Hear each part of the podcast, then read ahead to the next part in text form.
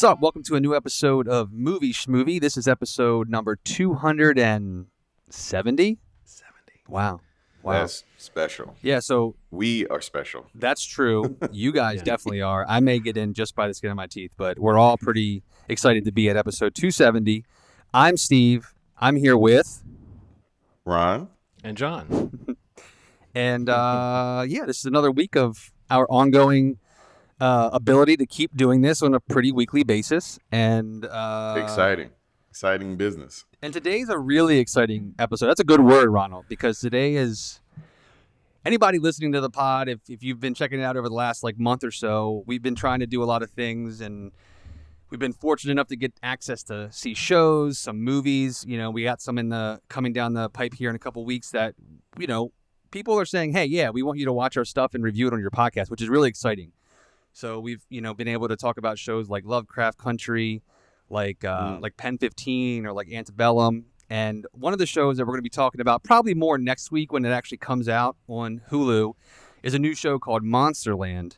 Um, again, that comes out on the 2nd of October. Um, but in our efforts to see the show and be able to talk about it when it drops, we were very excited and w- more than willing um, to jump at the opportunity to speak with one of the stars of one of the episodes of this anthology series. Um, he's actually in the premiere episode, the first episode of the series. Um, but Jonathan Tucker. So Get out of here. yeah, it happened, and we did it, and it went great. So earlier this week, we were able to get on the phone with him, all three of us. We talked to him for probably about 20 minutes or so, um, and it was it was really exciting. So if you've listened to the pod again, you know Ron and I have talked about Kingdom a lot. Mhm. We've even mentioned his name before, talking about some of the horror remakes because he was in the Texas Chainsaw remake. Um, you know, what is that, 2005 or three or four, something like that. Um, but yeah, I mean, I know speaking for myself, I'm a huge fan of his. I love him and pretty much everything he's in, even if you know some of the movies he's been in or shows I haven't really loved. Um, but genuinely, I think he's such an underrated actor, and Kingdom is the one that we always talk about on the podcast. Is Jay Kulina, and we were able to mention it to him during this interview because I I think we'd all regretted not doing that. So I'm glad we got the chance to do it. Mhm. Um, but yeah, I mean, how ex- how exciting was this? Like, wasn't this like kind of surreal for us as a podcast? This is like a first that we all all three of us like talking to someone that we kind of all like. Yeah. Yeah, man. Like, I don't think it gets any more interesting than a, a actor like him that's so intense, so good at his job that we can kind of talk to and throw our ideas out about performance, sort of thoughts about his stuff. It, it just felt kind of surreal, to be honest with you. Right. It was really cool. He was a great guest. I mean, more than willing to, to talk about anything we wanted to talk about. He was very gracious with his time. And it was pretty exciting towards the end too, because like, you know, we were talking to him about Monsterland. We talked to him about a lot of the roles that we think of him in. And he also, you know, it's it's it's not something that's come out yet, but he even mentioned a new show that he has coming out probably sometime next year, late this year, called Debris, which is going to be an NBC series, which is um, from the one of the producers of Fringe. And um, it seems like another cool kind of alien thriller type show on a network. So he even mentions that in the interview, which was really exciting to hear him mention that on his own during one of our questions. So um, I don't know if you guys have anything else you want to mention before we drop into this interview, but um, if you guys are good, This- yeah, we're good, man. I, That's it, I'm yeah. excited to let people hear this. yeah, take a listen. This is our conversation, uh, movie schmovie, speaking with Jonathan Tucker.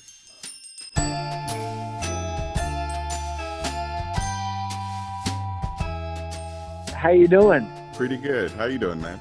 It is a thrill to be talking to you guys. I feel like the luckiest person in the whole world, and um, I got zero complaints. You know, it is true. I mean, God, there's like, you know, you start. COVID really does put a lot of things, uh, makes a lot of things very clear. Um, you know, obviously, like, do you have your health or do you not? Um, Yeah. are, are are is there a private equity group that's like trying to take your house out from under you? Is like there a you know is there like a landlord trying to kick you out? Do you have food? You know, do you have food in your refrigerator? Um, you know, it's like some real basic stuff here, and we don't you know we don't we don't always think about it. But boy, man, there's some people who you know mental illness, alcoholism, domestic abuse, like all this stuff is really is really nasty and if you don't have it in your life and it's not being exacerbated by covid um, you got to just walk around feeling like you're the luckiest person on the face of the planet. Right. Absolutely, man. That's a great perspective that, that, that you're aware of that. Yeah, that's that's pretty that's pretty amazing. Yeah, dude. I mean, even if I got COVID and I'm still alive, I'm talking to you. I don't know. You know, I, there's there's all these guys on social media now. There's a you know there's so much great stuff on social media, truly great like inspiring stuff, and then there's a there's so many downsides to it too. But one of the things I love is there's all these people who are like who are handicapped or disabled or um, they've got real challenges in their life and they're like in the gym, you know, like lifting weights.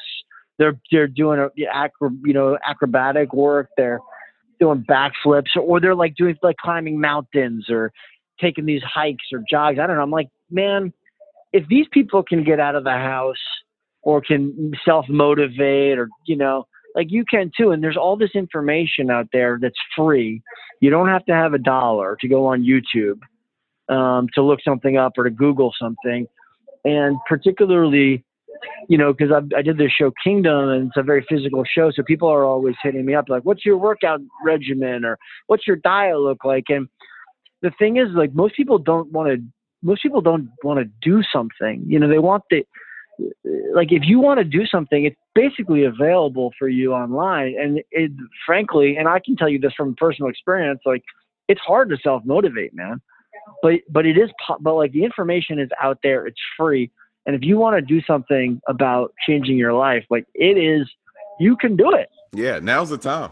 Now you mentioned you mentioned Kingdom, man. Uh, we we have a confession, man. Jay is one of our favorite characters, like legitimately, and in quite some time. He was he got to show a range of emotion that is just kind of uniquely intense and easy to love. I, I, I we're, we're big fans of the show. Man. Thank you for saying that. It's been very, very gratifying um, that it's been able that we can now point to Netflix and as a place to be able to view it because for so long, you know, we worked so hard and people were unable to watch it. Um, so it's uh you know you, you never work to please people. It's like the worst recipe for success.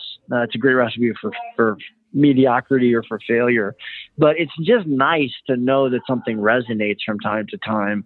And it's um you know that story and those characters were really important to us um and to me and they don't just affect the people playing them. You know, there's a lot of people whose whose lives go into putting a story like that together in terms of a crew but also the families of those crews. You know, my wife had to live with a with a fucking maniac for for four years. So, um, you know, and my you know my in laws and my parents and uh, my neighbors. So you know, we're, we're kind of we're all in this leaky boat together, which is an important thing to remember. Like nothing is just us, and um, and we got and we got to take care of each other. But yeah, it's it's very very nice that people have responded to the show and have a place to watch it. Well, you mentioned uh, your wife being kind of driven crazy. Uh, you play some pretty extreme characters. Is that something you take home with you, or I mean, do you kind of live in a character for a bit while you're while you're making something? Yeah, I think you do. I think I think if you're really committed um, to something, it's hard to it's hard to like just bifurcate something. Um, I don't really, I'm not really sure that it's possible, but you you you know you're not gonna this idea of like somehow are you a care are you a a method actor or not? I mean, you know, I played like the head of the Confederate Army in Westworld. I'm not going to craft service and looking at looking at like a black guy and saying you know something inappropriate. That's just not um you know there you have to be you have to be um you have to understand that there the some of the character really has to stay um, in that world um, and but but part of it is going to transfer over, you know, uh, and maybe that's the physicality, or maybe that's some of like the eating or drinking habits. I mean, just like for me, I mean, uh, you know, I think all my characters who who are who do drink um, in a in a role will end up taking on. Like if I, you know, I was a beer guy for something, I'm a Scotch guy for something else, I'm a vodka guy, and all of a sudden, if I'm going to a bar, I find like I'm ordering those drinks a lot. But you, know you you need to you need to be authentic to the character, but you know you can't really. There's certain things that just are, are not appropriate to um to move off of set. That's interesting. I've always wondered about that, and I always think about that that method thing, like whether that's something. I mean, obviously it works for some people, but it does seem like there you, there has to be a line. You hear about like what was it, uh, Jared Leto uh, sending dead rats or something to people because he was living in the character of the Joker. That to me always seems like a step too far. But if it works for somebody, I guess it works. I think there are steps. I think there are definitely steps too far. You know, racism, sexism. Uh, you know, putting somebody, making somebody else feel uncomfortable um, is never a, a, is never uh, the right thing to do if, if it's not within the boundaries of like the work you know, because there, there's a certain you, you, you have the, the great thing about being free is when you know what the the boundaries are, right? Like that's when you can really play. Um, that's when you can really soar. And so if you're if, if somebody doesn't trust you or you're doing something that's offensive to to um, that's that's clearly offensive. You can't be worried about offending somebody, but that's like clearly offensive. Uh, and you have a, any sense of consciousness, um, you will um, it'll it'll hinder you from actually reaching the apex that you're hoping to with the character and, and within the narrative. Well, let's talk a little bit about your current project, uh, Monsterland, uh, which is coming out October 2nd. Um, I actually, in a couple days, I'm going to be talking to Nathan Ballingrud, the author of the book uh, North American Lake Monsters, which the show is based on. Uh, and I mentioned to him that we would be talking to you for this show, and he said he didn't have any questions for you, but he wanted me to pass along, and I quote, He's fantastic in the show. He and Kaitlyn Dever made the story beautiful, and I'm so grateful to him. That's really very, very thrilling. You know, um, you're, you're not looking to please people, but it's nice when you do, um, particularly when you're using his book uh, as the foundation from which you're building the character and telling the story. Um, I, I, I had um, his book had kind of been bouncing around for a little bit, so I, I was aware of it. Um, I hadn't read it. Um, I'm I, I should I wish I had earlier because I love his work now. Um, and the thing I think that's most admirable about him, and I think that speaks to really good writers, are writers who um, aren't they, they're not they, if they if they don't have fear um, they don't have ego, and if they don't have ego, then what they allow is for an interpretation of their work, um, and and the ability to use the work as a leaping off point versus trying to execute their their vision. Um, and we all have to kind of like give something up um, when we tell these stories. Um, the people who don't want to give anything up are the ones who end up not doing great work all the time. And oftentimes with an author, um, from and this is not from my own experience, but from what I understand, um, there's a sense of holding on too tightly.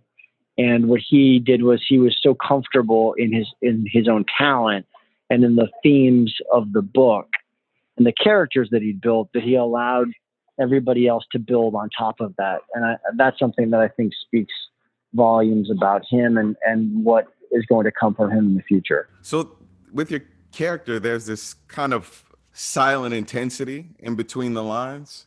Um, how how do you maintain that without saying any words? I, I noticed that there's this consistent sort of intensity between all of your roles that, but they're very unique. You know, you're very unique characters and all these things, but the through line seems to be the intensity. How do you how do you maintain intensity even when you're not talking? It that's a gift. Uh, you know, look, I think we all have stories to tell, and life is intense, man. I mean, everybody has um, experiences, moments where focus and um, you know their own power has to come to the surface.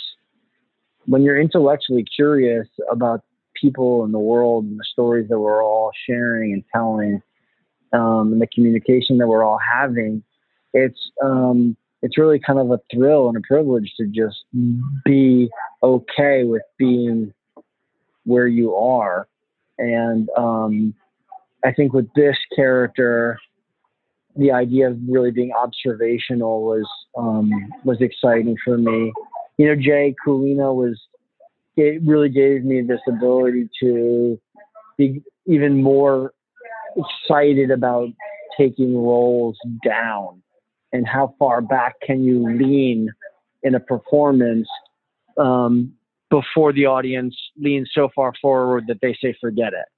Because that's what you want to do you know? You want to be you want this idea you want to be leaning backwards to invite the audience in to have the audience paint their own experiences on the work versus trying to execute, you know, get the ball over the net. It's like, you know, you have you've already done the work. The the the the stroke will come. Trying to force the ball over the net might win you a few points here and there, but it's not going to win you the game, the championship. Ronald just mentioned the characters that you played through a lot of your different roles, but we were looking at your filmography and just kind of being familiar with a lot of the titles that you've been in. Something that we noticed was that you know you you'd like to kind of get into the horror genre quite a bit, and you know for the past 17 or so years, like looking through, you know whether it was a Texas Chainsaw remake, The Ruins, even your your arc on Hannibal, the series. What is it? What is it about the horror genre itself, and, and even with Monsterland, you know that that you kind of keep returning to it? Are, you a fan of the genre? I think I'm a fan of like it's a great question. I think I'm a fan of of the ride, um, the experience. You know, it's like getting onto a roller coaster, and I think we all respond to um, to that uh, visceral experience, um, the the jump, the fright, um, these like really high stakes, the pacing. Um, and you know it's a safe environment to have a thrill like that and as we said at the top of this conversation you know man people are going through some challenging times and if you can if you can jump onto your couch or or, or sit in the theater um, in the future and go on a little a little roller coaster ride and see a little bit of humanity and take away a little something. I mean that's a it's a, you know it's it's a thrill to be a part of that. Yeah, I think that you know one of the things that we were talking about preparing for this episode or for this interview rather is just that like you know Ronald mentioned Kingdom and Jay Kulina and like we've kind of gone through some of your characters during this brief conversation, but it it does seem like you know one of the big takeaways whenever we kind of talk about you as an actor or any of the titles that you've been in, it really does feel like you know the portrayals that you put on the screen. Um, and honestly, Jay Kulina, Ronald mentioned it. It's one of our favorite characters on TV in movies in anything and I, and I hope with I love you guys. and, and- great thanks man I hope with the Netflix exposure I hope those conversations are open maybe we'll see more of Jay one day but um, I, I I really do think that you know and we all agree on this that you know the takeaway from a lot of the projects that we watch that you've been involved in is a lot of those performances that you put through The commitment. yeah the commitment to the character you know, look, man, we're all, we're, you know, we're all like, we got one shot here, man. You know, we got one life, Yeah. and we all know how it's going to end. And if you're not going to commit to something, what what else are we doing here, man? when, when we saw your name come up as a possibility for this, we all had those roles come to our minds. And I don't know if, I mean, hopefully you'll take this as the compliment that it is, but you're, you're one of those that guy actors. I love character actors. I love people who pop up in roles and you're just happy to see how they bring their energy to this thing. I love you saying that. Thank you. I really appreciate it. You know, it's hard to throw a strike.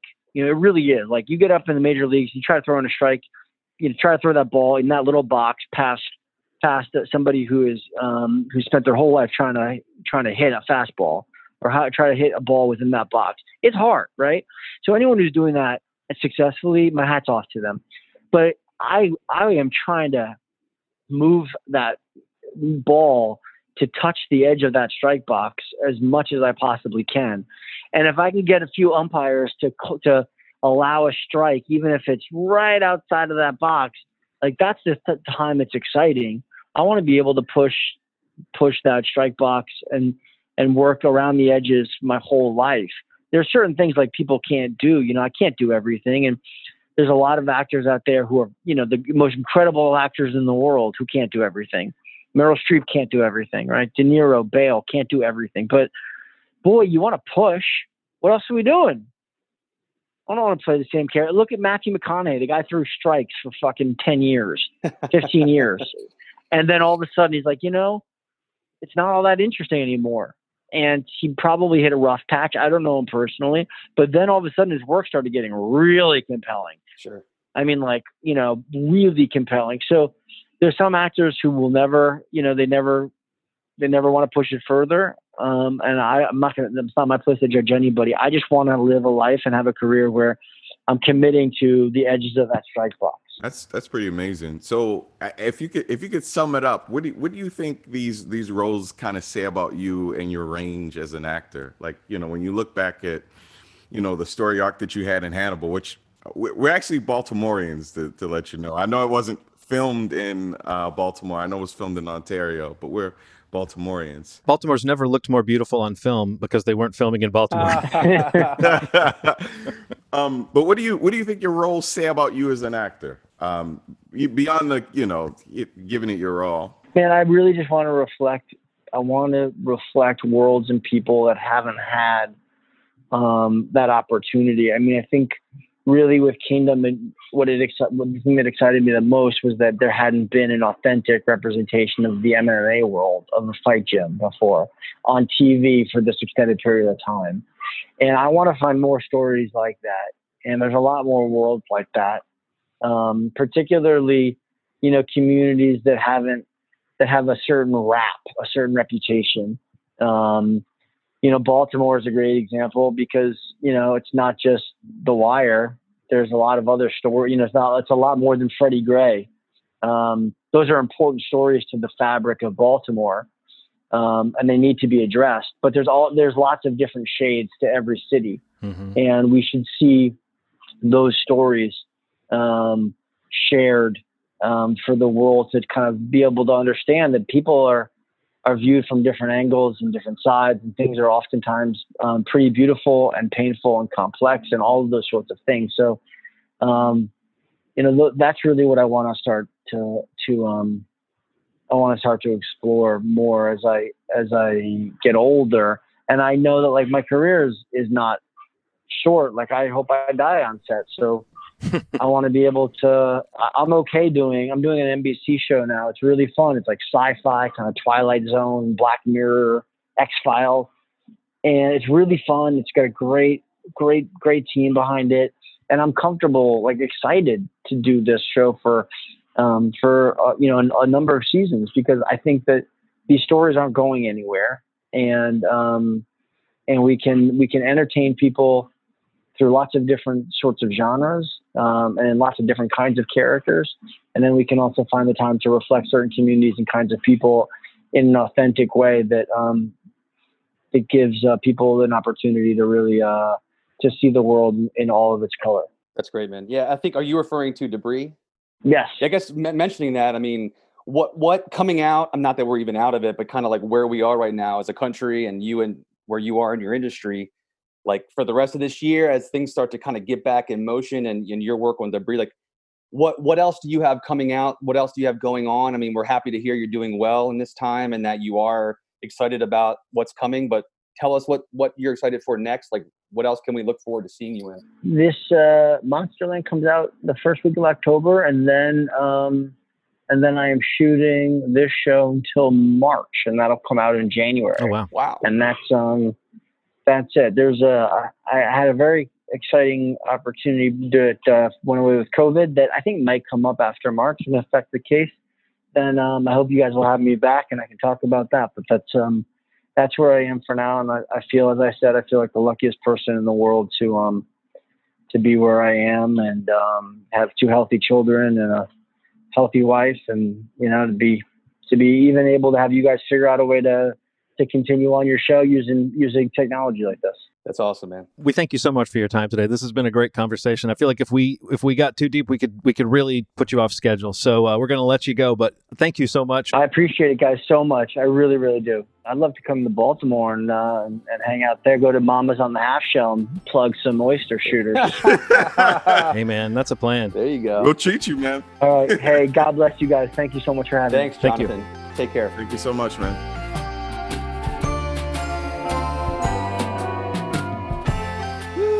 Did it! Yay! Yes. Cue the applause sound. Maybe How we should play it more it? cool because people could be listening to this, like his publicist or Yeah. someone like that could be listening to this, and they'd be like, "Those guys handled themselves pretty well." But then if we if we uh, pat ourselves on the back too much, Sure. maybe it seems like we're rookies at this. But you know, one thing we we've definitely talked a lot uh, about movies. So the fact that we could Yeah. bring in Not Uh, rookies at that. Yes. So bringing in a famous person into our ongoing conversation about movies Pretty cool. is, is maybe a little bit easier than, Yeah. than it, How you might have thought. How crazy was it when we brought up Baltimore? He had Mama's on the half He was show. ready. Like He was ready. I'm going. Let's go. Yeah. Let's go Yeah. when I come through. It's it's really cool, man. Just felt like a more personal conversation than I would have ever expected. It was it was really nice. Yeah, And he and, jumped on the call with that vibe. You could tell. Yeah, he was excited to talk to us, and it, and we were just as, if I mean, way more to talk to him. But, um, but yeah, it was really exciting. I mean, because again, we've talked to other filmmakers, some regional, local filmmakers. Like on the podcast, we've had a couple people on um, as guests while we record it. But definitely, you know, it was really exciting for all of us to be able to participate in that. So, you know, thanks again to Jonathan and to the people at Hulu for making that happen. Um, and again, the series comes out in full release next Friday, the second. We'll probably do a podcast then, talk a little bit more about the show. Uh, But hopefully that kind of teased it a bit. And uh, if that sounds interesting, check it out next Friday on Hulu. Again, it's called Monsterland. Um, Cool.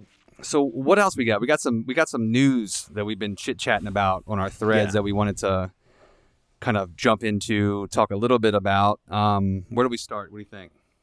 Well, let's just talk about all these dates getting Okay. pushed back. I guess Okay. particularly uh, Marvel slash Disney has has you know I guess been a little bit more realistic than they have been about when when things should be scheduled to come out. Black Widow uh, had a November sixth, I think, date until a couple days ago when they yanked it and said next May, which is sensible, but it's also a year after that movie was meant to come out, and that movie always seemed a little bit like an epilogue or a side story. Anyway, I don't know. I'm a little Yeah. bit curious how how the the demand for that movie is going to be. I guess if people are going to be starved for these types of big movies, and if if theaters are functioning in in May of 2021, then there you go. Then you're going to have a a pretty good audience for it. But I don't know. It just feels like a weird movie to wait that long for. But if you notice, every one of the movies they had next year kind of, or the the next few movies they had kind of got pushed back about a year. Right. Yeah.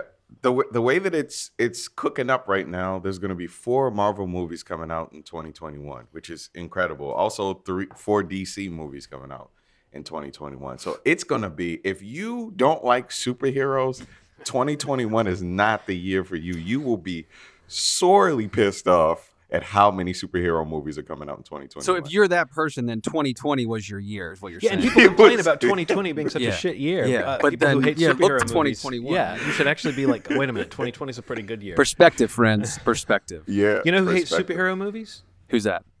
Supervillains. That's it. Yep, that's true. That's true. That's true. Yeah. It's a nice way to filter that. I'm excited though, man. Uh, what do you think about the idea that for the rest of the year we're not going to see a Marvel movie? I mean, uh, it's it's it's a little. Well, we get To me- Yeah, the sometime, TV and I- series. and that looks I'm like it- super excited about. I am that. too. It looks it looks legit interesting and cool. I like that they're potentially doing something that you know unique with these shows, particularly that one. It, it, it looks looks like a good. Uh, if this is, they've said this kind of kicks off the story for the next Doctor Strange movie, Right. Um, Yeah. And whatever that means, uh, that excites me because I like Doctor Strange. I like the idea of D- Sam Raimi's take whenever that happens. I love the idea of that movie coming out and being a little more horror tinged. And this show definitely has creepy overtones to the trailer, at least that was released of Sure. WandaVision. So I'm excited about that. Yeah. Well, think about this. It, the good part is there's nothing else that will distract in the Marvel universe from this. So we have all our attention on this show, and it's going to be some connective tissue between this movie. I mean, between this show and whatever movie, or because supposedly there's a, a couple connective sort of things Yeah. in it. Um, this is incredible because it's going to take all the attention off of everything pointed at this show. People are going to be excited about the idea of movie, uh, TV shows serving as story in between these movies. I think it's actually a cool move. What does it means for me as a moviegoer is like poop, but Yeah, I mean, but but what but what does it mean for anything as a moviegoer? I mean, we, we talk about this on the podcast and you know in our Facebook thread, but it's like, you know, it's kind of crazy to me that Bond still has a date in November.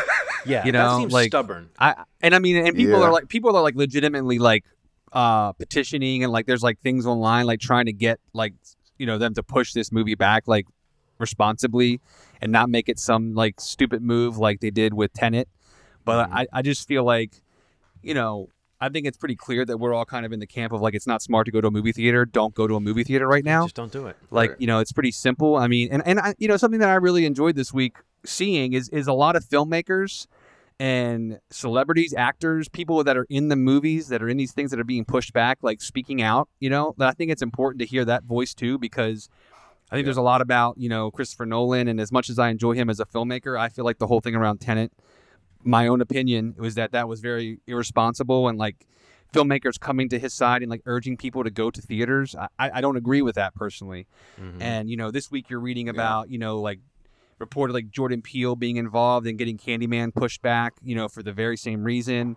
And you know, Kumail and like a lot of this actors in these Marvel films got pushed back, like kind of posting that it was their that that's kind of was their opinion and their approach to this as well, and they're you know kind of relieved that they're not going to have to promote a movie to tell people to go see that they wouldn't go see themselves. Like that just Mhm. seems responsible, and Right. um, it just you know the idea of being a year without a Marvel movie, it sucks. You know, like we love going to the movies, we love Marvel movies for the most part, or just superhero movies in general. We kind of are fans of, but Well, Yeah. we like we like those big event movies, Yeah. and the Marvel movies right now. I think calling them superhero movies is almost is almost beside the point because it's the Marvel soap opera that we've gotten used to, like a new installment every so often. Yeah, yeah, yeah. And so this would have been a year that they they put the cap on kind of the old guard with Scarlett Johansson getting her her movie, you know. And this also would have been the year that they introduced uh, something brand new that I know barely anything about with the Eternals that has a great cast and Right, right. just sounds like a, a step forward in so many ways in terms of who's in front of the camera and who's behind the camera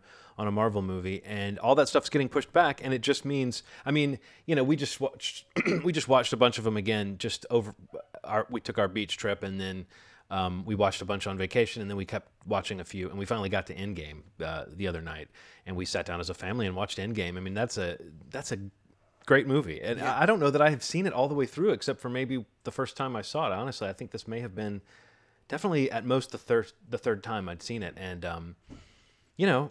It, it made me nostalgic sort Sure. of for for a certain kind of and it's like this movie doesn't feel like a movie could be this big again every time it cuts to somebody it's like some well established character played by some great actor it's just firing all cylinders. Yeah. and damn those iconic moments when when uh, you know when Captain America uh, gets the hammer.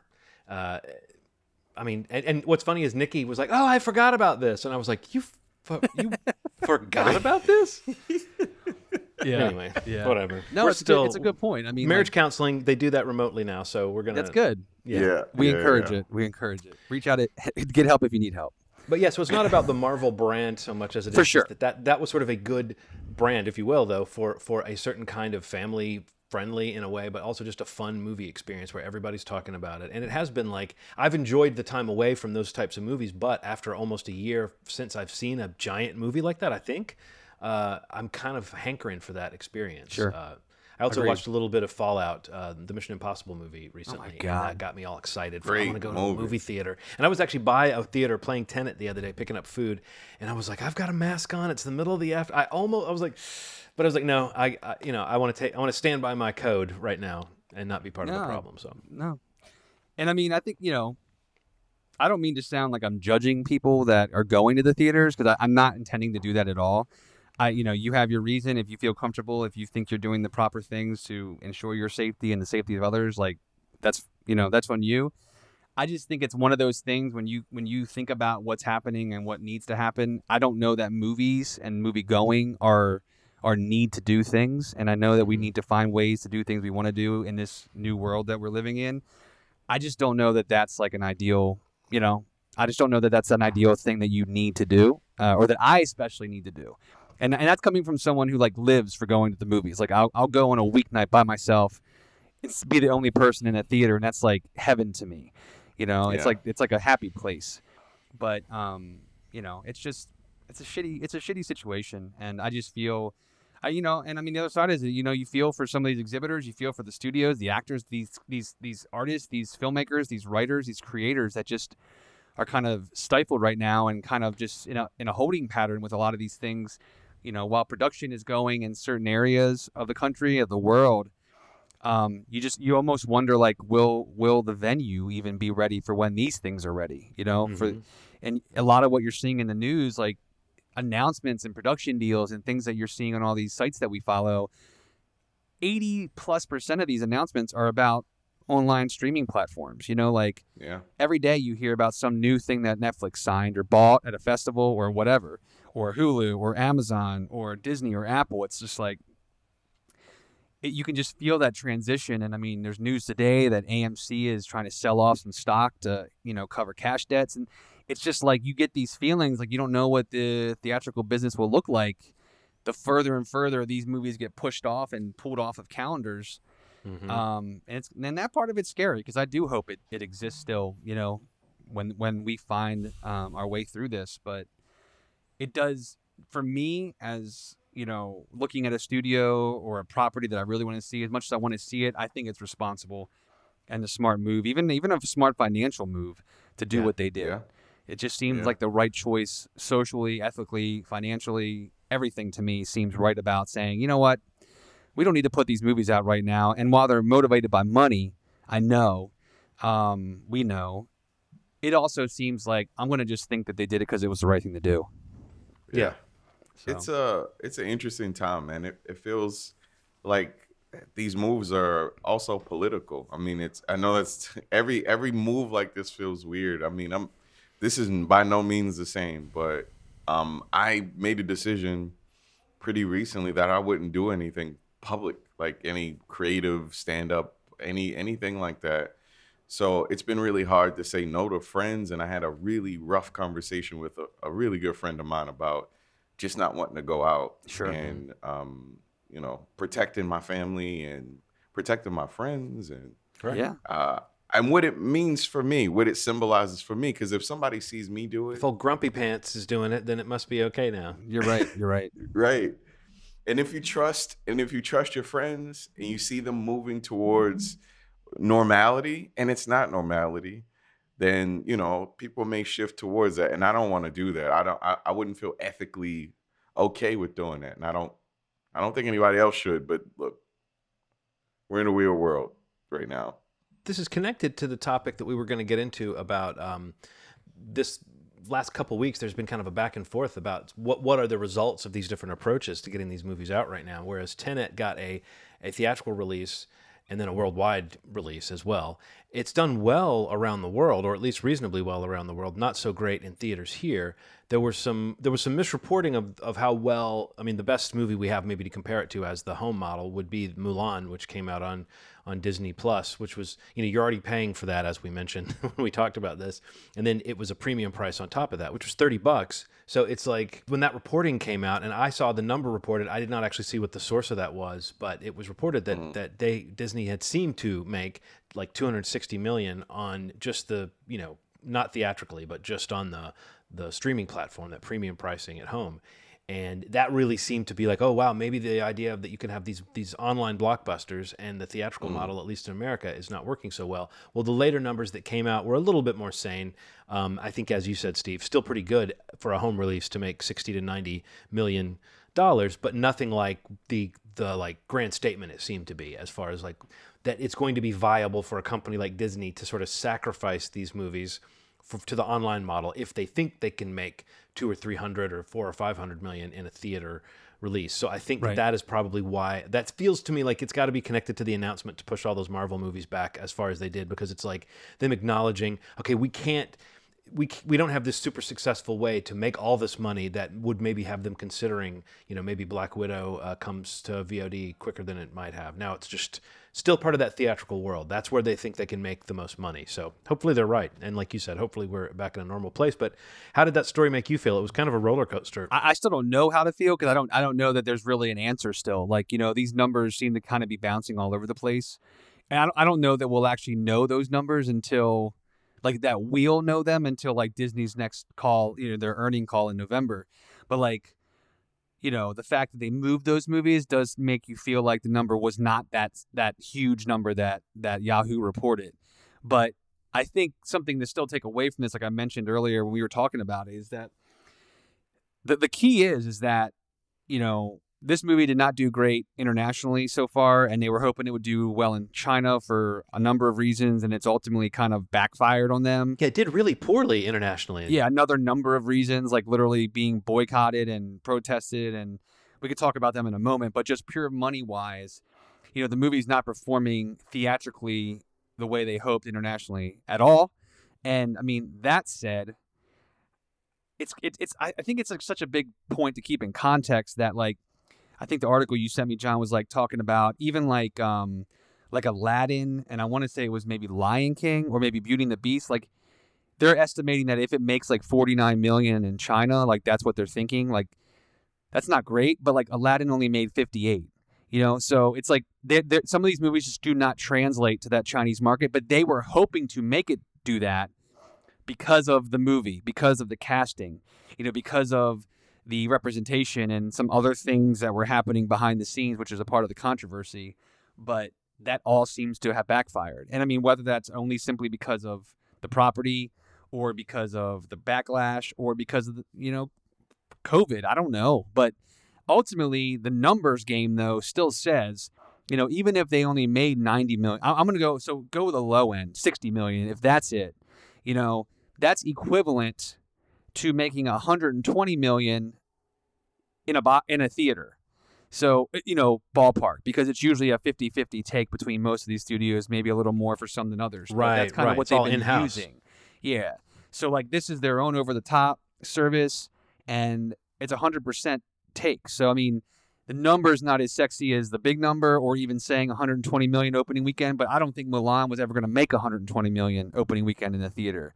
It- I think it was only tracking at like mid to upper 80s back when they were still going to release it. So I mean, like that's all the perspective to keep. Um, it definitely hurts that those numbers were reported by Yahoo or what we were talking about, like that seven whatever data company it was. Because I was like, holy shit, that number's right. This fucking this is done. You know, like this is over. Because that is just bonkers. Because you mentioned Black Widow. I don't think Mulan was the blockbuster that they think it was. I I I agree with you. So this is what I think about. I think about the cultural zeitgeist, and and and when you hear people talk about uh, Disney and the golden age of Disney movies, I'm not saying that it's a bad movie. I'm just saying you don't hear it quite as frequently. So that means a you're working with uh, a property that that it isn't quite as popular in in the the listings of the the golden age of the Disney movies. That's one thing. And then you're competing with it being tonally different Yeah. than the original. yeah. No so music. if somebody somebody's coming in, yeah, if somebody's coming in from the Mulan uh, golden era, golden age of Disney, and they're like, I want to see Mulan. I loved Mulan. There's no music. It's more serious. There's no wisecracking sidekick, which again, There's I no mean, I- wisecracking sidekick of any sort. They could have changed it. I remembered really enjoying Eddie Murphy in Mulan. Am I wrong? I haven't seen that movie much in recent years, but I really liked that. I, I thought thought he was very funny the first time I saw it. So I don't know. It was before Donkey. It was kind of a pre yeah, Mushu. Donkey Yeah. character for him, but he was funny. Yeah. Um. The other point that I wanted to make about this whole thing, not necessarily being a complete failure, is think about this. We paid thirty dollars for this movie to see it right up front, right? When it goes to free, which is December, right? Yeah. Yeah. When it when it's free in December, people are gonna say, "Oh, it's free now. I'm getting over on Disney. I'm gonna get the subscription now." It's gonna kick in a little bit more when they say Mulan is free. The once thirty dollar film Yep. is now free in December. So they could make some more money on the back end. I know it, it- it's like a long, it's it's a little bit of a long game, but I think that Disney is going to come out winning on some level, better than they would have releasing it in theaters. I just think it's a little. I think December is really going to show if they market it right that this paid movie is now free and on Disney Plus. They're going to get a real crazy influx in in subscriptions. And people feel like they're Yeah. benefiting from getting it. Plus, So, there'll be a don't know. whole new complete season of Mandalorian on the service that you can just watch. and Mandalorian. So they're going to dump Mandalorian and this free Disney movie that was thirty dollars just a couple months ago. And WandaVision. You're gonna feel like Yeah. yeah, and WandaVision. You're gonna th- feel like you're getting a serious bargain and a, the only Marvel thing for the rest of the year Right. on that service. I think that I think that they're looking a little better than people think. to, to, to circle back for a second, what I wanted to say about the mention of Black Widow is that I almost feel like a movie like Black Widow coming out on Disney Plus would do Ooh. better than Mulan. Yeah, I think so too. it Uh, would. I think that's like It'd be a better test. yes, I agreed. Like you're coming off of the biggest movie of all time, uh, Endgame. You have this window of you know, like we've discussed, a lack of this epic blockbuster superhero Marvel, whatever you want to deem it. Um, you know, they've had a lot of success with these live action films. Some have been good, some have not, but they've all made a shitload of money, and um, that's why they're doing them. And I get it. And um, you know, we'll talk more about Mulan in a moment on the show as a review. But I just yeah, going in, it's like I don't know that that was the real test, and I you gotta believe that they kind of felt like if we're gonna lose on one, it's gonna be this. Mm-hmm. You know what I mean? Like you, I've kind of had that feeling as we've gone through this whole COVID era and like experiencing certain movies on video on demand. Some have been really good, but for the most part, I've gotten this like feeling of like there's a bit of a lack of something in some of these movies that they are providing on some of these platforms as premium video on demand or you know whatever to a streaming service, whatever it might be. Um, but I think that something like Black Widow uh, for Disney. Um, you, you say Black Widow or Mulan, what's going to make most at the worldwide box office? Um, it's probably Black Widow, even though I don't think I'm super stoked on seeing that myself. But I think that property has earned the repeat business that they they put out a movie, you know, every year, every two every year, whatever it is. It will be interesting though, like you mentioned, Ronald earlier, to see what kind of impact that that lull has in terms of people's you know excitement to see it like they're gonna have their work cut out you know between now and next may to like keep reminding people like yeah like you want to see black widow don't you you know what i mean so Right. It'll be really interesting to see how i mean it's just it's all a big question mark but the mulan thing to me i mean i just can't and you know disney will frame it as a success a success no matter what happens but even not always do. performing internationally i just can't help but think this is a huge success i mean even if those numbers are accurate you know for in terms of a week or a weekend that's that's you know the budget's big the marketing's big but like ronald said it's going to be on there for three months making money presumably and it's going to be taking shares of revenue from signups in December when it goes free. So like it's got back end money, ancillary ancillary income for who knows how long. Yeah. So what are those boycotts about? you mentioned that earlier. I, I don't know if I followed I mean, that. I, I actually was trying to get in the know about it a lot more, having since watched it this week, because I wasn't super understanding of it. But I mean, basically, from my understanding, part of it prior to the release was just how visible the lead actress was in supporting, I guess, the police actions Hmm. during protests in Hong Kong. Um, Yeah. and that came under fire before the movie came out. But then when it came out, apparently there's something in the thanks of the movie, like where the Disney's thanking, um, what was it, the Xinjiang uh, government or public relations department or something like that. And this is a part of the country that is, I guess, you know, pretty.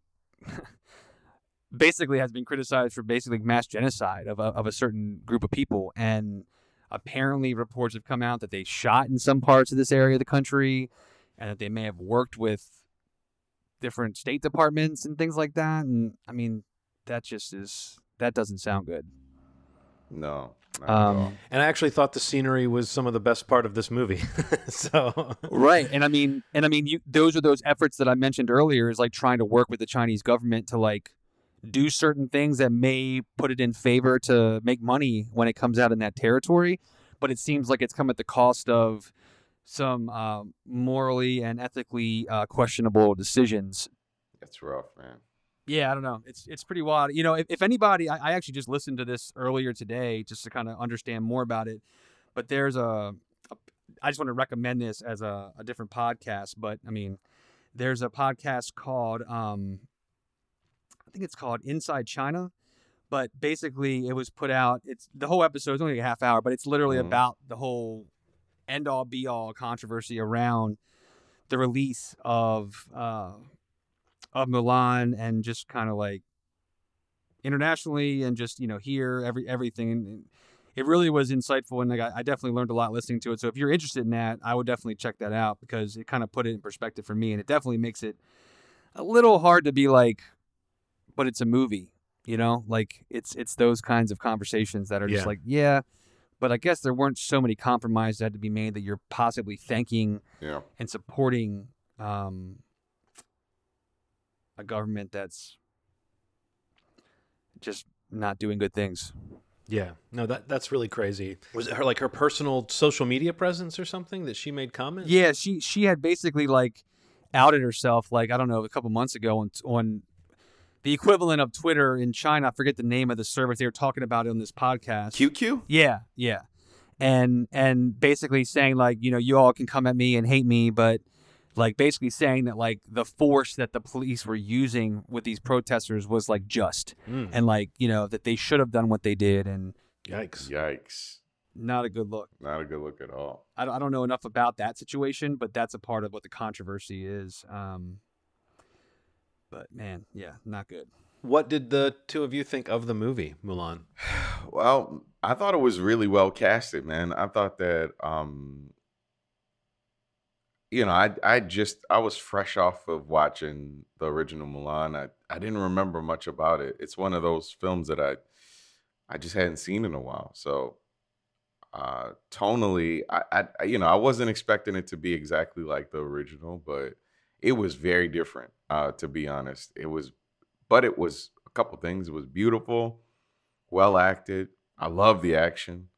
Um, if it was a fun film, man, like uh, it, but it also had some heaviness to it that I couldn't shake throughout it. It, it just felt, you know, there was some like heaviness that that that uh, was assigned to it that I just I didn't maybe I didn't think about so much in the original and and i guess it's it's set up to kind of challenge some of the ideas you know it's a it's a woman who has to act like a man basically to get into this military situation and fight and it makes you think about everything that's happening you know women's rights and things like that and they this this come it came it this context was a little heavier in this one and You I mean you mean it. Coming out at the time that it's coming out right now? Yeah, coming out at the, t- the time it's coming out. Also, just in general, I feel like the, the heavier subjects weren't tackled like that in Disney stuff the way that it's it tends to seem it does with the Pixar era and all that stuff.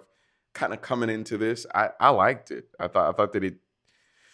I mean, it could have posed some more questions, but I, I thought it was a cool movie. I, I really enjoyed it. I thought it was beautiful, and I probably want to see it again prior to this information. About you, John? It almost reminded me of kind of the look and feel of like a Marvel movie. You know how some of the Marvel movies don't have a huge Mm. style to them visually; they're just kind of quote unquote nice looking. Like this is brightly lit and it's shot reasonably well, and it's like it's not artfully shot necessarily, but it's just kind of movie-ish looking. Do you know at all what I'm talking about? Like it felt like a movie world in a way.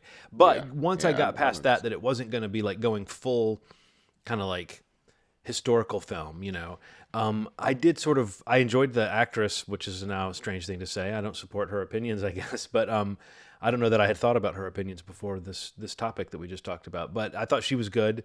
Um, I thought a lot of the cast was was interesting, not necessarily in terms of how they reminded me of the animated film, but just actors that I like to see uh, and and uh, people I recognize.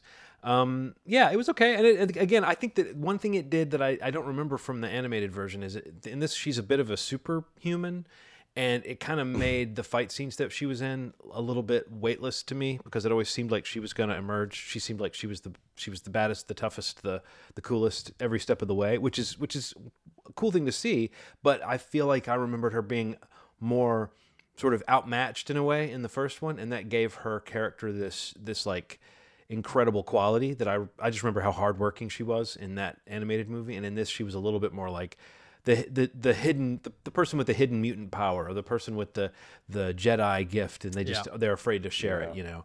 Um, but furthermore, and this is not really a knock on this movie more so than other movies, but it is something I notice with this movie. This movie is just shy of two hours long. The story resolves about 20 minutes from the end. And the next 20 minutes, well, cre- with credits, is probably, you know, between 10 and 15 minutes, are just people telling her she's awesome and that they were wrong and that she's right. And like, there's a lot of scenes at the end of people saying, you were right, I was wrong.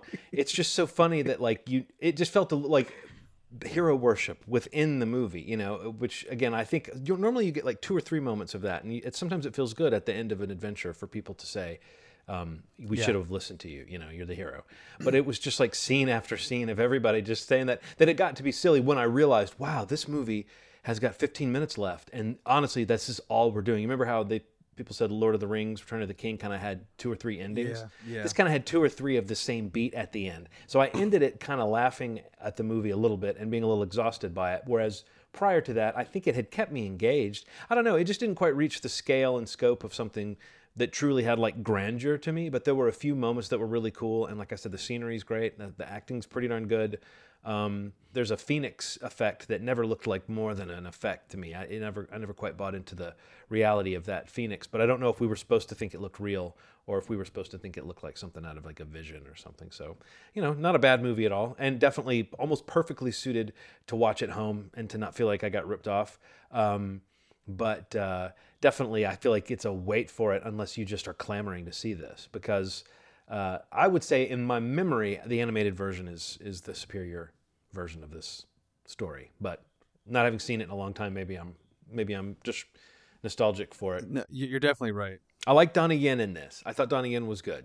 I like Donnie Yen too, and um, the villain, um, who was Jason, who was Bruce Lee. Um, Yeah, Jason Scott. Jason Scott, Dragon yeah. of Bruce Lee. Oh yeah, I liked yeah, he him, committed man. to it. He committed to that villain. He had a little too much makeup on his face, but I, I feel like he. He was kind of a grubby villain. Like I never felt like he was much of a threat to her. I mean, the, the, the, their fight scene is cool, but it still seemed like when she unleashes on somebody, she they're, they're not going to stand a chance. Yeah, and that's kind of the kind of what happened throughout the whole movie. But um, Did you guys realize that the Emperor was Jet Li? No, Not until I read the credits. I mean, I, I, I mean, I knew it. Yeah, I knew it was him going into it, but like, and I cause only because I read it. But like the that that like those few couple shots that he's in the movie, it's just like you can't really tell at all. I don't know. I, I kind of felt like it just kind of felt very kind of generic to me. I I, I didn't dislike the movie, you know, uh, like wholeheartedly, but I mean, I, I really do genuinely love the Mulan animated movie quite a bit. I think it's like really underrated of that time. Um, with some real bangers of the soundtrack, I got to say. Like, Yeah, um, so it was the weird to not is get. so good. You're right. You're right. It's great. Underrated soundtrack. Like I was listening to the like. Why don't Why don't I know all these songs? Like Right. I I feel like these are. It's got some really Well- solid like original music on the soundtrack. But and I think that's one of the things that just kind of took me out of this a bit is just the decision to make it more of what it is and less of like some of these other Disney um, live action movies, um, you know, where music was such a big part of the property.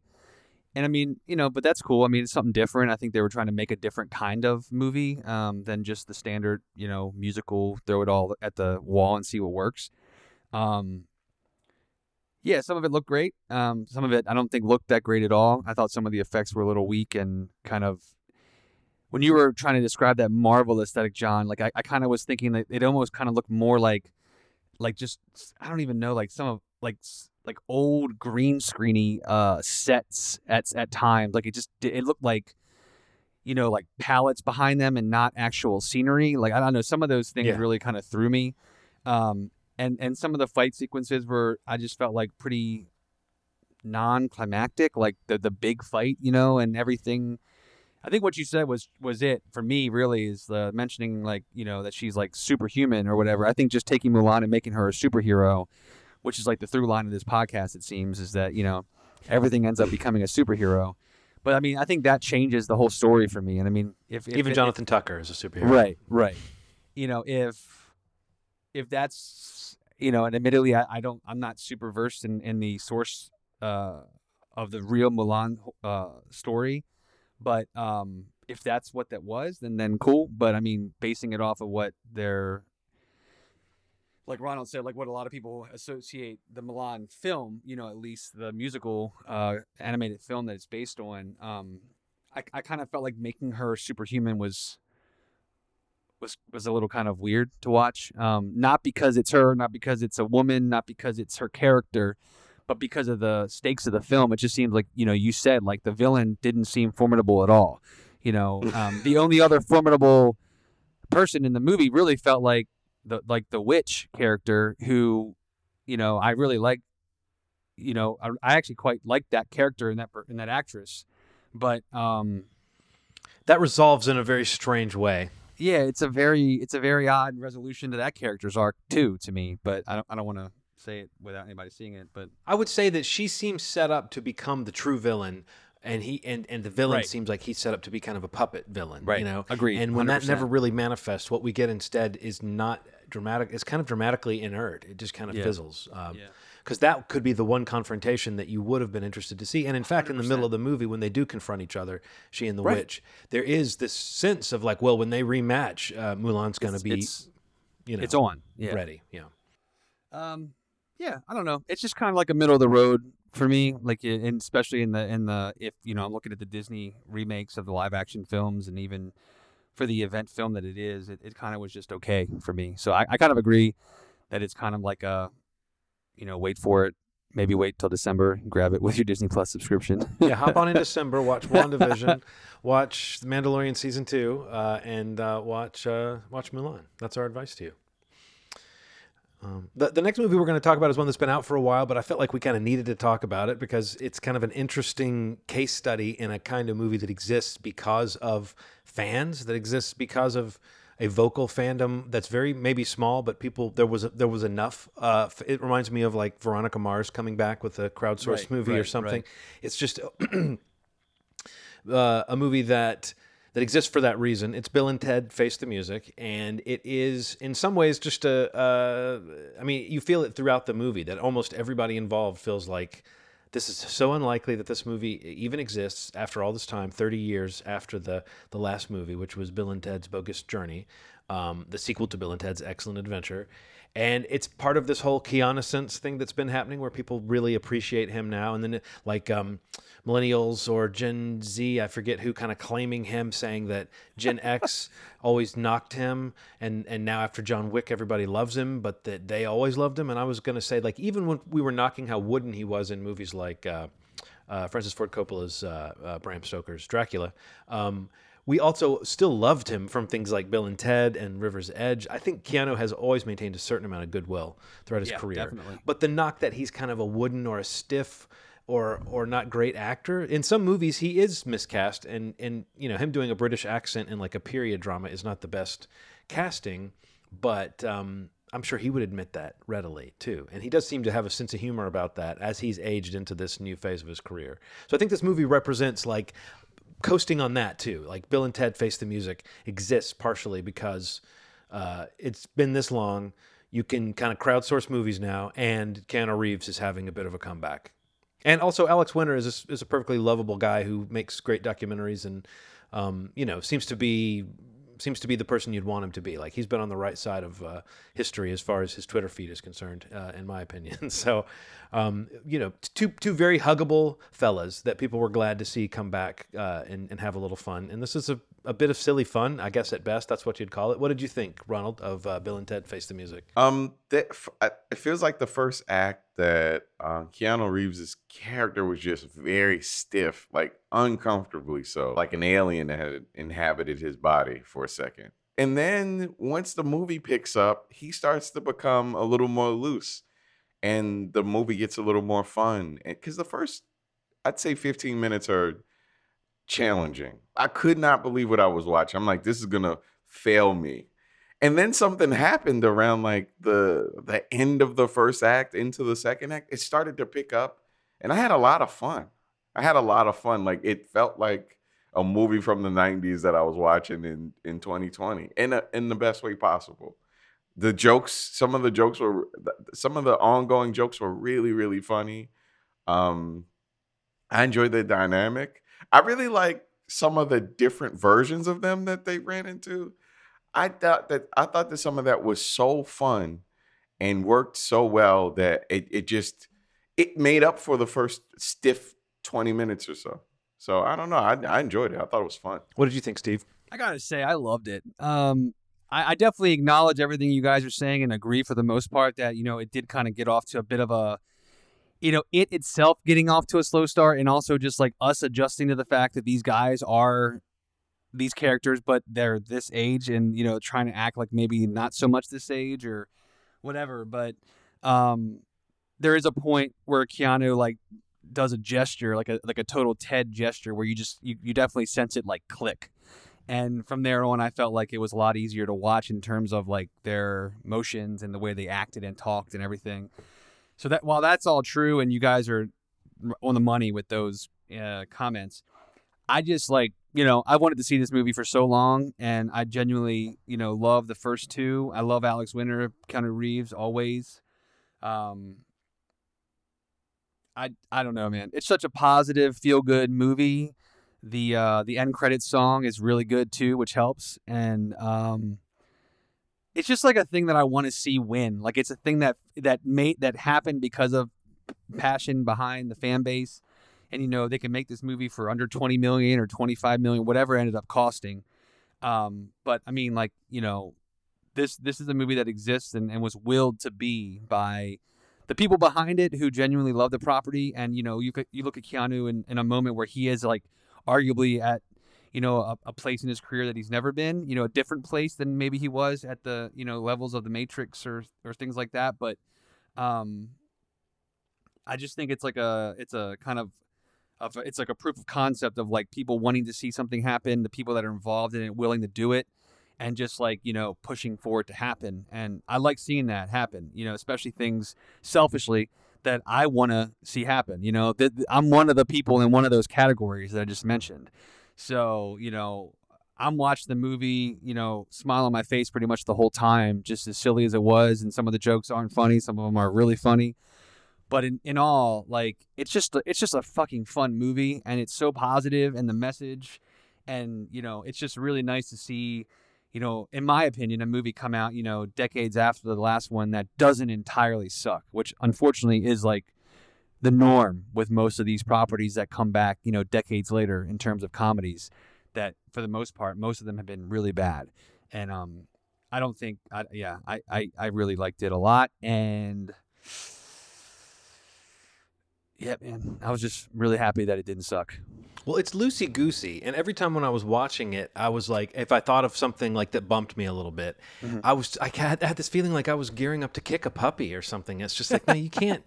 like you can you could you could pick at certain things like Ronald was saying. You've sense a certain getting used to these guys being their age and playing these kind of sketch characters. And there's almost like a comedy sketch level of commitment to the acting throughout this movie, but it gives it this you feel like people were having fun on set. You feel like people were goofing a little bit on set, maybe, especially in some of those different versions that we get.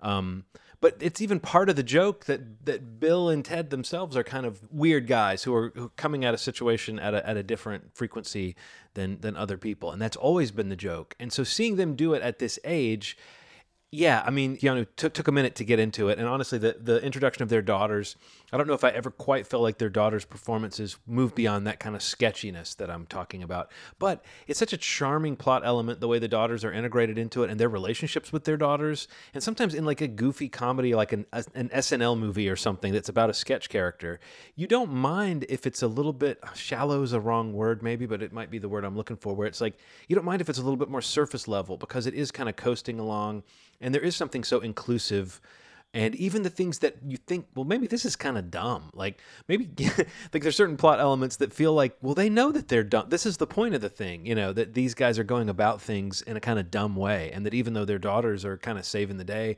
they're kind of going about it. They've been sort of influenced by their dads. They're going about it in a slightly dopey way too.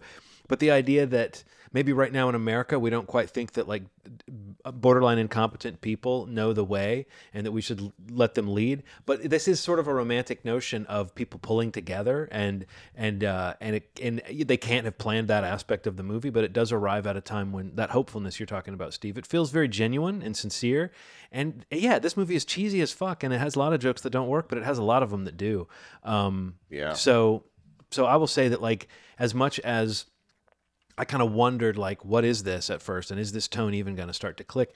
Once those things start to pile up I'm reminded that that's the way the earlier movies were too. They had some really clever concepts that play with the genre of the situation but they're mixed in with you know not quite stoner comedy. These guys don't seem like stoners. These guys don't don't smoke. Yeah, these guys yeah. don't seem to do anything yeah yeah. except like hang out and want to rock and stuff. So um no I don't know. I think that uh uh, and they seem to be having so much fun too, you know. And there's a couple of like line readings. I mean, most of the, I would say Keanu is maybe the star attraction here, but Alex Winter's got some some super He's funny so good lines. Bill. Yeah, he really yeah. is. And and there's just again, there's a tonal thing to that that that it is a little bit silly and it is a little bit like this isn't method acting. This isn't, you know, but who the fuck cares? And there's one gag around this insecure robot character oh that I thought God. was really funny. And there's a moment where Bill just kind of turns and sort of diffuses his whole narrative in one little sentence. Like, you know, we get it. we get your shtick, you know. Um, so funny. but throughout, I thought his character was he was a, a, a true kind of uh, wild card element in the movie Yeah. too. That you didn't know quite how that was going to shake out. Yeah. And I love uh, that even when there's a moment where he's in hell and everyone's kind of confused about a robot being in hell. And like, there's even two like demons that are sort of puzzling over it as they walk by him. Like, well, yeah, I don't know. It seems like there's a robot. I don't know. That doesn't, you know. But that's the kind of like genre stuff that these movies have always done. Yeah. Like, point out the little silly thing that feels like. I mean, the the the the writers have definitely done their homework in terms of sort of the stuff that they're commenting on. But yeah, Yeah. um, yeah, no, it, like I said, it's silly fun. You can't really hate a movie like this. Nah, I agree. Someone's going to say they they will. Uh, you know, if you're out there listening and you hate it, prove me wrong. I guess. Let's hear your argument. But I I feel like you have to sort of come to this movie agreeing that it knows what it is, uh, and it's not trying to be, you know, like a masterpiece. It's trying to hit that need you were talking about, Steve, of like people who have sort of longed for this and who've always felt like there was a little bit more story to tell. And it, also the angle that it takes towards the sort of mythology of these characters is an interesting one. Um, Yeah. And it really does feel like at the end, it's it feels final to me. Like it doesn't feel like this is a beginning of something new. This feels like them putting something to bed. Um, right up to the last stinger. Did you see the stinger scene? Yeah. Yeah. Yeah. No, I absolutely. actually didn't see the stinger scene. Oh, you gotta go back. You got to go back. Yeah, I'll go back definitely. Yeah. No, I mean, it's definitely a recommendation for me. I, again, like I'm a bit, yeah, biased with it because That's the key is that like you know it's a it's a Bill and it, the movie's title is Bill and Ted something. So like I hope that the expectation is understood like what you're going in to see. And is you know a Bill and it's Ted like movie? yeah, it's just like this is a Bill and Ted movie, you know. So let's let, let's look at it as such and say, yeah, it can still be well made. You know, there's questions about here, like special effects maybe aren't that great, but I mean, here's the here's the reality. You know, it's not like a big budget movie either. You know, what that's good though too because it doesn't have to make that up. And you know, it seems to have done pretty good. million? It's something like it, I, I saw 24, I saw 25, I saw one thing say like barely 20. I don't know what it actually that. was. That's true. It really Yeah. stretches it. It Like, really does. And um yeah, so I, I definitely I was super happy with it and it definitely made me happy the night I watched it, which uh these days uh are is is, is welcome. Yeah, man. Definitely. Oh, I, man. I want to see it again. I enjoyed it. Did you guys see anything else you want to mention before we wrap up or anything that you caught up on? Um, I did watch three things. Um, I watched the second half of We Are Who We Are. Um, thank you so much, HBO. Um, it wrapped itself up in a weird way. Um, it is a strange, strange show that gets vi- gradually more heavy as it goes on. Mhm. But I, I think it's worth watching. It's it's a interesting slice of life thing about some kids trying to grow up uh, in this weird environment. And I didn't realize that it also took place um, the year Trump got elected. So that plays into some of the narrative of it as well. So it's it's definitely worth checking out. Um, the other two things that I checked out, uh, Dead Pixels is a UK show based on a massive multiplayer online game uh, that sh- this character is obsessed with. Um, it is probably one of the funnier shows that I've seen in a while. It's just silly fun about, you know, if you've ever played any video games in this era, uh, there's a lot of weirdness that comes with playing online. And it captures that in a way that I just hadn't seen before. The um the lead is this lady named Alexa Davies. Uh, she plays the character Meg, who is roommates with a character Nikki, played by Will Merritt. Uh, just a solid show. It's real funny, real silly. Get you out of your head about stuff and has a bunch of filthy jokes at the same time. You said three shows? Oh, yes. CB, CBS All Access has a documentary called Console Wars that talks specifically about Sega and Nintendo. It is one of the better documentaries that I've seen in a while. They have executives from both Nintendo and Sega. I'd say this is a more Sega leaning documentary, but they do have both sides talking. It is fun and weird, and they use like 8 to 16 bit um, recreations of scenes that they use to transition. Um, it's solid. It's a it's a really solid documentary. Seth Rogen produced it, um, it, which makes me feel like if this does well enough, that they'll do some sort of movie adaptation. It just has that sort of two Japanese companies who plop themselves in America to compete on uh, on the on American soil is so cool of an idea that I hope that someone captures that in in, in film form at some point. But yeah, You said that was on what was that? CBS All Access? C- CBS All Access, That sounds Console interesting. Wars. That sounds. It's yeah. really good, man. Yeah, but I- yeah, I- produce. I remember hearing about Seth Rogen producing that. I just yeah, I didn't even know that that came out on a streaming platform. I, I didn't even know it was coming out. You'll Definitely enjoy see it. Yeah, You'll, even if you're not even even if you didn't even play video games. that's To the only that's the only era that I did play video games. Okay. So that's my reference point. So I, I need to watch that. the outright slander that companies had for each other back then was so funny. It was just like, "Do you play Nintendo? This thing's crap." It's like that was a commercial, and they'd have like fever dreams basically about how good Sega was. It was really weird Yeah. era, man. It was Yeah. cool. Um, I wanted to just mention one thing that I watched uh, on Netflix. If anybody, you know, this sounds interesting, it's out now. It's uh, a doc called The Social Dilemma. Mm-hmm. Um, oh yes, yes. I've I'd seen a couple that. people posting about it, and um, it definitely seemed like something I was interested in. It's it's basically just a it's like a short doc. It's only I think maybe an hour long, but um, it's got some of the.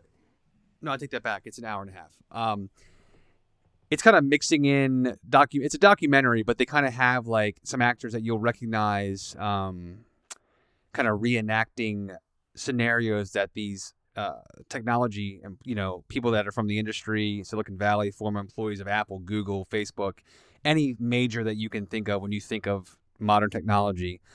Kind of just like kind of walking through these scenarios that these people are talking about, but basically it's just talking about ethical technology and like what social media is doing with data collection and what it means and um, you know the role that technology plays in the world today. Um, how it's felt and what it looks like for the future. It's a really scary documentary, and I mean, as someone who has kind of teetered on the line of possibly like removing myself from social media, like Facebook and Twitter and stuff like that, um, it's it's definitely something that really makes you think about it if you've ever thought about that, and if you're just kind of interested to learn more about it. It's um a lot of a lot of talking heads, but a lot of information that is coming from valuable sources. Like you know, these are people that were in on the front of you know the start of Facebook and Twitter and Google and you know people that developed the like button on Facebook that you know at the moment was intended to spread positivity but now is contributing to depression among teens. You know all these social impacts that these little small developments um, in technology have had on the world that we live in today and you know what it could look like if it goes unchecked in the future. And obviously there's tons of stuff in there about Facebook and their you know, specifically Facebook, you know, basically is the devil apparently, and I've, you know, I'm like this close, I'm this close, man, to to to getting off of there. But um, I don't know. It's it, it was a really well made documentary. I mean, I was super interested in it, uh, and definitely recommend checking it out. Um, you know, if you're interested in learning about that, I mean, um, you know, with an election coming up and you know, um, the world that we live in now, uh, technology is kind of the connective tissue, unfortunately, to what a lot of people are using to stay connected to whoever or whatever they consider a part of their daily lives. So, um, you know, the way social media impacts that is interesting and it's a little scary, in my opinion. But a really well made documentary. Um, if, if any, I don't know if anybody's ever seen like Chasing Ice or Chasing Coral documentaries that this uh, filmmaker made a couple years ago um, I think through National Geographic, but definitely kind of an issues driven documentary filmmaker. Um, but really good. Social Dilemma. It's uh it's on Netflix now, so I'd recommend checking that out too. Cool. Anything, John? Uh, I, I watched Love Fraud, uh, so Oh, I'm, cool. I'm caught up on that, and I, I, I feel like like a lot of uh, uh, you know docu series or true crime docu series, it didn't need to be as long as it was. Um, and I do think that the interstitial animations at times were a, were like a, a bit much for what the story was doing. You know the the but I, I was pretty compelled, especially in the early going, the, the, as, the people wronged by this this fellow, this con man in this docu series, as they start to amass and there becomes like a, a revenge club kind of thing going on.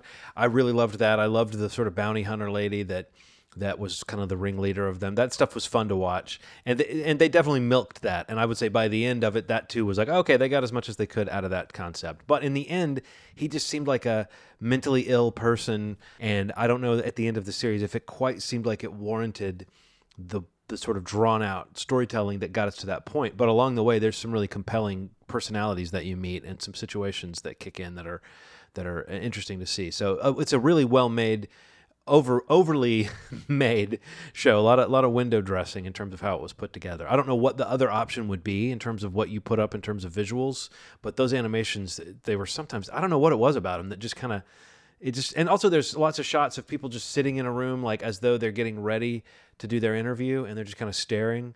They would put throw those shots in a lot, and I always thought that I always think find that kind of weird uh, when the person who's being shot seems like I don't know. There were just some. Uh, do you know the shots I'm talking about? Like throughout, there was yeah. just a shot of someone sitting there, kind of looking into the camera or looking off, and those those felt kind of awkward to me. But um, yeah, it, especially early on, it's a pretty interesting, like the personality type of this con man, this guy that we're that this is about.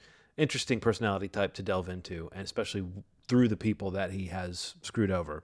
Um, a- after that, it really did seem like episode between like episode two and three, I was a little bit less invested and then it, it picks up again like a lot of these shows do. When it comes to the end they actually kind of hold off some of the story elements for the for the last episode so. So good good but not great. Love fraud. Cool. That's all. Well like i said earlier next week we'll talk a little bit more about monsterland which comes out on uh, hulu on the 2nd of october. And and hey if since jonathan tucker was on this episode i just want to say any other if you're one of our favorite character actors and you're out there listening give us a call. We'd love to have you on yeah. please. Movie movie that'd be really open door. cool. open door. The answer is yes. Come on. We'll have you. Um yeah cool. Well that's gonna wrap it up. Episode 270 again thank you to jonathan tucker for coming on movie schmovie. It was great talking to you and we hope to have you come back again uh, you know, he kind of mentioned that, and I mean, I hope he meant it because we're going after you. So yeah, um, it's going to happen. That can't just be something he says, right? I mean, no, nobody no just way. Says that. Yeah, I'm sure he doesn't throw so. that around. I don't know. Man. I don't think so. I, I, wouldn't. I wouldn't if I didn't want to come back. I don't know yeah. why somebody would do it. Well, do Ronald it. Steve, yeah. let's do this again. There's an idea. Yeah.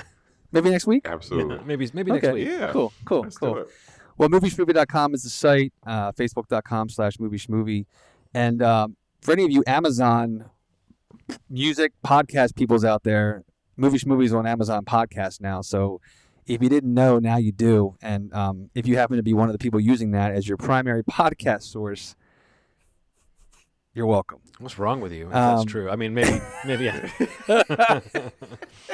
John's thoughts do not mirror no, that of Movie Schmovie. Amazon, if you're the, listening, don't listen to him. I'm trying to get the evil empire mad um, at us but yeah, so that that's cool. It's another new place to find us. It's cool that they've started to roll out podcasts. So if you if you know you are an Amazon person, head, junkie, whatever they whatever they're called, um, we're there too. We're, we're, we're, there now as yeah. well.